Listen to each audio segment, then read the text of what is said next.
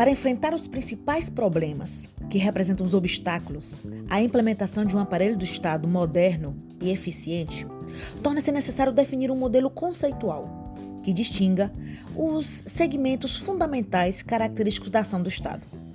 A opção pela construção deste modelo tem como principal vantagem permitir a identificação de estratégias específicas para cada segmento de atuação do Estado, evitando a alternativa simplista de proposição de soluções genéricas a problemas que são peculiares dependendo do setor.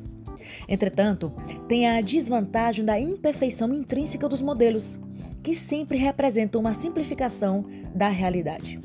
Em relação aos setores do aparelho do Estado, podemos distinguir quatro: o núcleo estratégico, as atividades exclusivas, os serviços não exclusivos e a produção de bens e serviços para o mercado.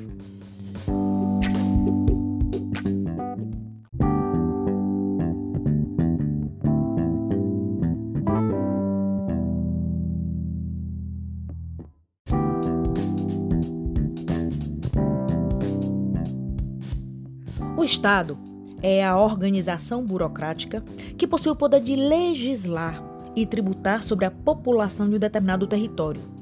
O Estado é, portanto, a única estrutura organizacional que possui o poder extroverso, ou seja, o poder de constituir unilateralmente obrigações para terceiros, com extravasamento dos seus próprios limites.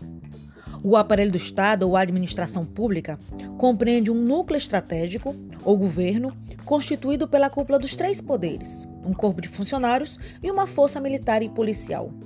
O aparelho do Estado é regido basicamente pelo direito constitucional e pelo direito administrativo, enquanto que o Estado é fonte ou sancionador e garantidor desses e de todos os demais direitos. Quando somamos ao aparelho do Estado todo o sistema institucional legal que regula não apenas o próprio aparelho do Estado, mas toda a sociedade, temos o Estado.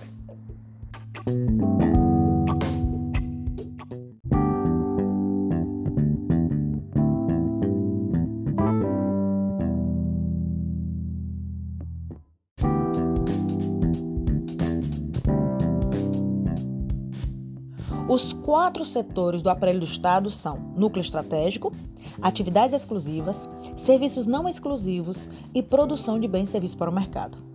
O núcleo estratégico corresponde ao governo. É o setor que define as leis e as políticas públicas e cobra o seu cumprimento. É, portanto, o setor onde as decisões estratégicas são tomadas. Corresponde aos poderes legislativo e judiciário ao Ministério Público e no Poder Executivo ao Presidente da República, aos ministros e aos auxiliares e assessores diretos, responsáveis pelo planejamento e formulação das políticas públicas. As atividades exclusivas é o setor onde são prestados serviços que só o Estado pode realizar. São serviços em que se exerce o poder extroverso do Estado, o poder de regulamentar, fiscalizar, fomentar. Como exemplos, temos a cobrança e fiscalização dos impostos, a polícia, a previdência social básica, o serviço de desemprego, a fiscalização do cumprimento de normas sanitárias, o serviço de trânsito, a compra de serviços de saúde pelo Estado e etc. Os serviços não exclusivos correspondem ao setor onde o Estado atua simultaneamente com outras organizações públicas não estatais e privadas. As instituições desse setor não possuem o poder do Estado. Este, entretanto, está presente porque os serviços envolvem direitos humanos fundamentais, como os da educação e da saúde. Assim como também aqui vamos ter a divulgação da cultura, vamos ter também pesquisas. E aí temos o quarto setor, que é a produção de bens e serviços para o mercado. É caracterizada pelas atividades econômicas voltadas para o lucro que ainda permanecem no aparelho do Estado, como, por exemplo, as do setor de infraestrutura. Esta estão no Estado, seja porque faltou capital ao setor privado para realizar o investimento, seja porque são atividades naturalmente monopolistas, nas quais o controle via mercado não é possível, tornando necessário, no caso de privatização, a regulamentação rígida.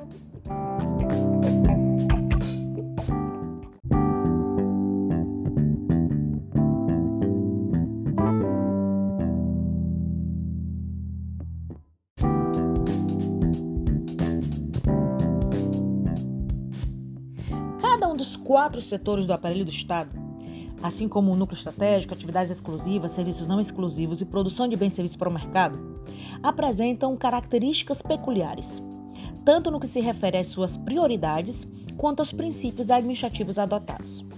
No núcleo estratégico, o fundamental é que as decisões sejam as melhores e, em seguida, que sejam efetivamente cumpridas.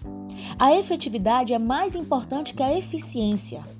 O que importa saber é, primeiro, se as decisões que estão sendo tomadas pelo governo atendem eficazmente ao interesse nacional, se correspondem aos objetivos mais gerais aos quais a sociedade brasileira está voltada ou não.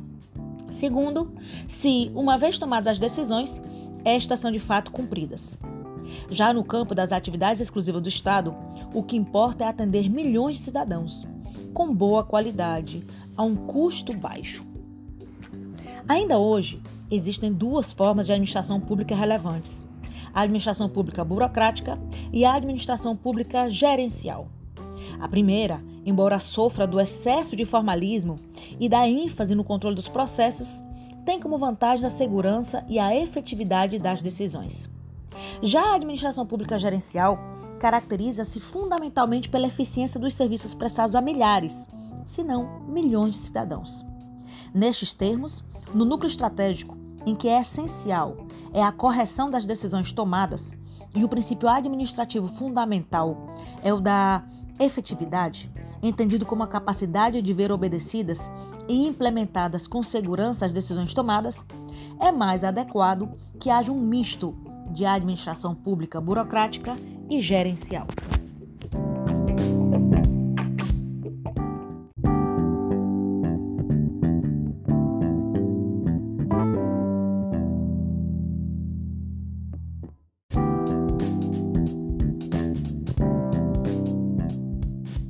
No setor das atividades exclusivas e dos serviços competitivos ou não exclusivos, o importante é a qualidade e o custo dos serviços prestados aos cidadãos.